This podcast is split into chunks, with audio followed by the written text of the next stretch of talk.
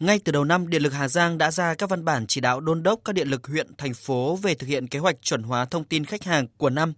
ra soát tổng thể hiện trạng lưới điện hạ thế, tổng hợp số lượng các trạm biến áp, lộ đường dây, vị trí cột để cấp phát vật tư phục vụ cho việc chuẩn hóa thông tin, quy ước đánh lại số lộ đường dây, số cột, treo thẻ lộ, thẻ pha vân vân. Chương trình quản lý khách hàng đảm bảo thực hiện chuẩn hóa theo đúng hướng dẫn của Tổng công ty Điện lực miền Bắc. Bước đầu triển khai thực hiện công nhân các đội quản lý đường dây và trạm biến áp tại các điện lực còn gặp nhiều khó khăn. Tuy nhiên, sau thời gian được hỗ trợ hướng dẫn của các cán bộ kỹ thuật cùng với việc rút kinh nghiệm trong công việc thực tế, các đơn vị đã tìm ra nhiều giải pháp tối ưu để thực hiện chuẩn hóa thông tin khách hàng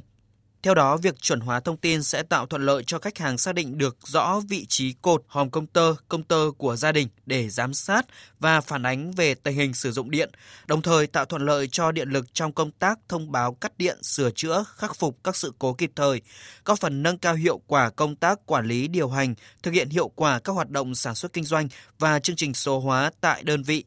Đến nay, Điện lực Hà Giang đã hoàn thành được gần 70% kế hoạch chuẩn hóa thông tin khách hàng ngoài hiện trường.